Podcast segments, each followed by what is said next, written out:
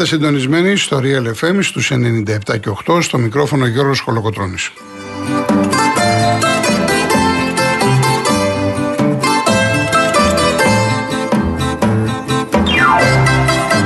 Τηλέφωνο επικοινωνίας 211-200-8200. Επαναλαμβάνω 211-200-8200. Η κυρία Βάσκια Κούτρα είναι σήμερα στο τηλεφωνικό κέντρο. Η κυρία Κατερίνα Βουτσάς στη ρύθμιση του ήχου.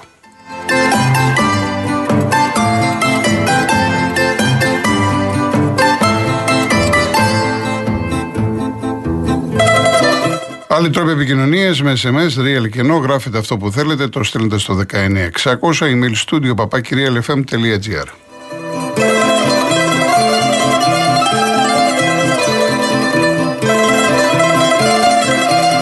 Κυρίες Δεσποινίδες και κύριοι, καλό σας μεσημέρι. Αρχίζει η ζέστη σιγά σιγά αυτές τις μέρες. Αρχίζει και η ζέστη στα αθλητικά μας, στα ποδοσφαιρικά, στα μπασκετικά. Ήδη θα έχουμε σε λίγο δύο αφήξεις προπονητών.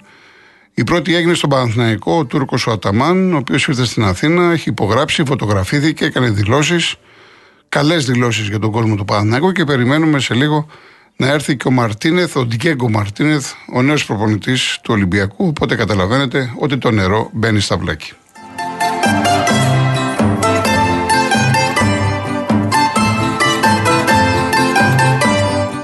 Ξεκινήσω όμως την εκπομπή με την εθνική ομάδα που χθες έπαιζε στο Παρίσι με τη Γαλλία. Χάσαμε ένα μηδέν. Ε, λίγο πολύ αυτά που είπαμε είδαμε.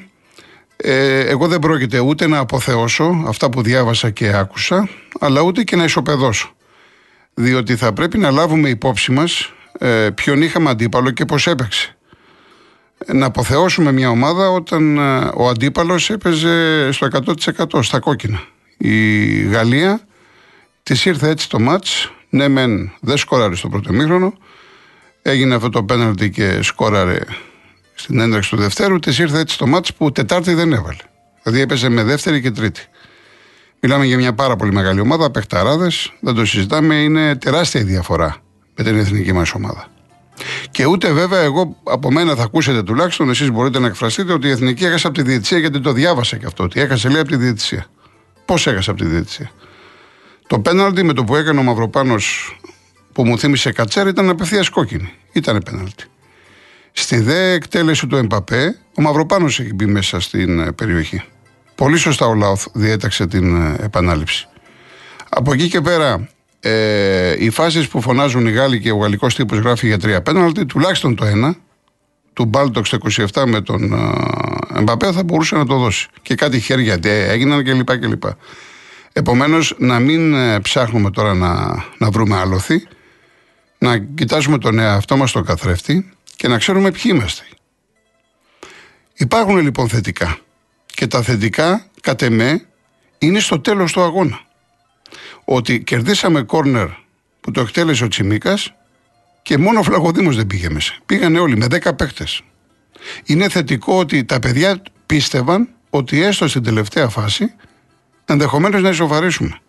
Είναι μεγάλη ιστορία αυτό. Είναι η νοοτροπία που έχει αποκτήσει η εθνική ομάδα. Δεν περίμενε κανένας θα κυκλοφορήσουμε μπάλα, θα χαθεί το τόπι. Όπως κάναμε με την Ιρλανδία σε κάποιες φάσεις του αγώνα, ειδικά στο πρώτο ημίχρονο, είδαμε συνεργασίες. Ένα-δύο, πατήσαμε περιοχή, δημιουργήσαμε προποθέσει, βάλαμε δύο γκολ. Αυτά δεν θα τα βλέπαμε. Έτσι κι αλλιώς. Είδαμε μια εθνική που στο πρώτο ημίχρονο πολύ κοντά οι γραμμές. Το μυαλό μας τον Επαπέ με δύο και τρεις παίχτε σημαντική βοήθεια του Σιώπη. Ε, η οποία έβαλε δύσκολα στους Γάλλους. Είδατε ότι γυρίζανε την μπάλα. Εμείς είχαμε έναν αμυντικό προσανατολισμό και πολύ σωστά τον είχαμε. Καλό θα ήταν κάποια στιγμή να κρατούσαμε μπάλα. Δεν μου άρεσε ο Τσιμίκας, ο οποίος έπαιρνε την μπάλα και αμέσως κοίταγε προς τα πίσω, δεν κοίταγε προς τα μπροστά. Μόνο μια-δύο φορές προσπάθησε να τροφοδοτήσει κάποιον συμπέχτη του. Όμως το γενικό πλάνο ήταν καλό, ήταν επιτυχημένο. Στην αρχή μπήκαμε λίγο κομπλεξαρισμένοι. Έγινε μια διακοπή γύρω στο 10-11, αν θυμάστε. Εκεί τους φώναξε ο Πογέτ και έγινε πιο μαχητική η εθνική ομάδα. Δηλαδή ψυχολογικά τους είδες καλύτερα τους παίκτε. Και αν εξαιρέσουμε μια-δυο περιπτώσεις, η Γαλλία δεν ε, έδειξε κάτι το ιδιαίτερο. Μπορούσε βέβαια να πατήσει περιοχή, είτε αριστερά είτε δεξιά. Ήταν πάρα πολύ καλός ο Κομάν, ο οποίος δημιούργησε θέματα κυρίως στον ε, Τσιμίκα. Αλλά Ποιο να πρωτοπιάσει, δεν είναι μόνο ο Εμπαπέ. Έχουν πολύ καλούς παίχτε. Και βλέπουμε και έναν ρόλο τελείως διαφορετικό τα τελευταία 2-3 χρόνια στον Γκριεσμάν, πολύ έμπειρος. Καμία σχέση αυτό που βλέπαμε το φουνταριστό, το Center Πλέον παίζει στα χαφ, είναι ένας στυλ οργανωτή. Ε, ένας παίχτη ο οποίος και θα σου οργανώσει και θα σου απλώσει και θα βρεθεί σε θέση φορ και θα σουτάρει. Είναι ένα πολυεργαλείο για τον αντίπαλο προπονητή. Εν πάση περιπτώσει, αυτά αφορούν τους Γάλλους, δεν μας αφορούν ιδιαίτερα. Εμάς μας αφορά η εθνική ομάδα, η οποία ε, δεν κόλωσε, να το πω λαϊκά, παρά το γεγονός ότι είχε αυτή τη Γαλλία, είχε αυτούς τους παιχταράδες, προσπάθησε να παίξει, προσπάθησε να ηρεμήσει το παιχνίδι, τα κατάφερε στο πρώτο ημίχρονο. Ήρθαν όμως το δεύτερο ημίχρονο με αυτό το πέναλτι, εκεί άρχισε η κάτω βόλτα. Και τώρα είδα και κάποιους ε, φίλους που μου στείλανε μήνυμα χθες το βράδυ και σήμερα το πρωί να σχολιάσω με τους τρεις στόπερ. Κοιτάξτε, ο κάθε προπονητής έχει τη δική του φιλοσοφία στο ποδόσφαιρο. Άλλος προπονητής ενδεχομένως να έβαζε ένα άλλο σεντερφόρο. Άλλος να έβαζε ένα χάφ, ένα εξτρέμ. Τι επέλεξε να κάνει ο Πογέτη, κατά τη γνώμη μου, σωστά. Επειδή είναι η Γαλλία και φάγαμε το 1-0, ήρθε μετά η αποβολή του Μαυροπάνου, σου λέει εδώ πέρα μπορεί να φάμε άλλο ένα και μετά πάμε για πεντάρα. Εκεί δούλεψε με το μυαλό των παιχτών του. Τι έκανε, σου βάζει τα δύο στόπερ με τον Ρέτσο παρά το γεγονός ότι είχε να παίξει μήνε και το κουλιαράκι, τριάδα στα στόπερ, να σφίξει την ομάδα, εάν μπορώ να μην φάω άλλο γκολ, να μείνω στο 1-0 και αυτό έδωσε περισσότερη αυτοπεποίθηση και σιγουριά και ψυχολογία στους παίκτες. Και σου λέει ο Πογέτ, αν καταφέρω μα από ένα στημένο, μα από ένα φάουλ να ισοφαρίσω, θα γίνω και ήρωας. Έτσι το είδε ο Πογέτ. Και κατά τη γνώμη μου σωστά το είδε, γιατί μιλάμε για ποδόσφαιρο. Το παιχνίδι τελείωσε 1-0. Είχαμε ένα σου του Φούτα, είχαμε του Μάνταλου, είχαμε κόρνερ. Δεν μπορείς να ξέρεις το ποδόσφαιρο ποτέ τι θα γίνει από μία φάση. Μπορούσες λοιπόν στο φινάρι να ισοφαρίσει. Άρα λοιπόν, μην στεκόμαστε το γιατί έπαιξε έτσι η εθνική, αν έπαιξε με, αν έπαιξε με τρεις στόπερ, τι σεντερφόρ έχουμε. Όπως παίζει η εθνική ομάδα, το σεντερφόρ μας δεν μπορεί να διακριθεί. Ειδικά σε τέτοια μάτσα. Είτε λεγόταν Γιακουμάκης, είτε λεγόταν Παυλίδης, είτε λεγόταν Φούντας, είτε Δοβίκας, είτε λεγόταν ο Μίτογλου. Ε, ο Μήτρογλου, όχι ο Μήτρογλου, ο Μήτρογλου, είτε ο Χαριστέας, είτε οποιοδήποτε παλιή σεντερφόρ. Είναι τέτοιο το στυλ που παίζει η εθνική μας ομάδα.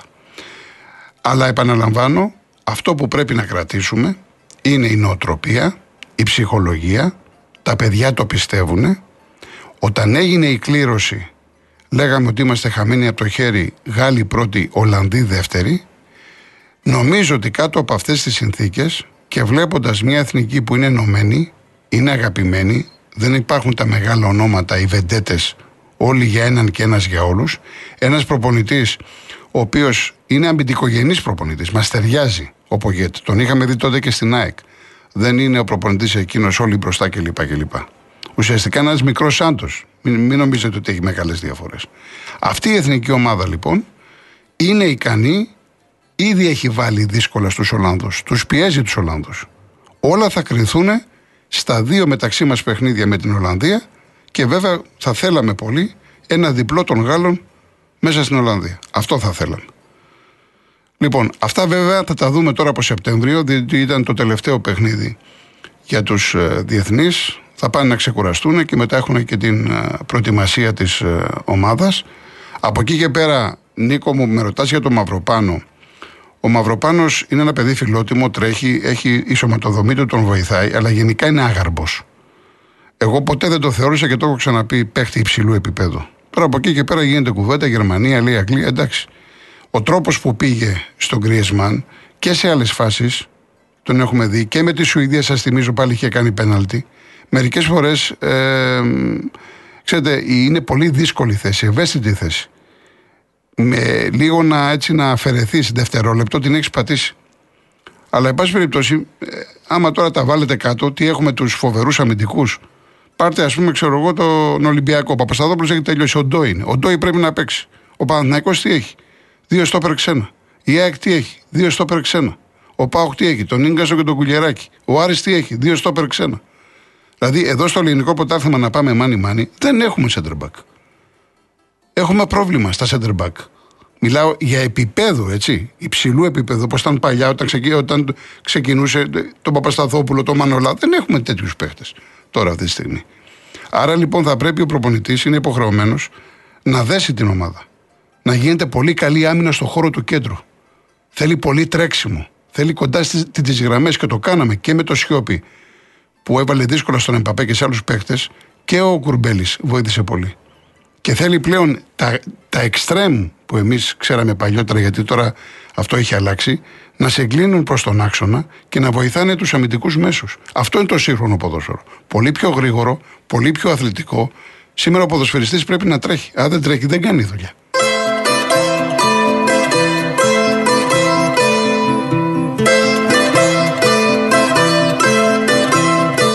Λοιπόν, μου λέει ο Χρήστος, εγώ πιστεύω λέει στο πέρα έχουμε Μίτογλου, Ντόι, Μιχαηλίδης. Το κομμάτι που πάσχουμε σαν χώρα είναι τα center forward. Εντάξει, αυτό είναι δεδομένο εδώ και χρόνια.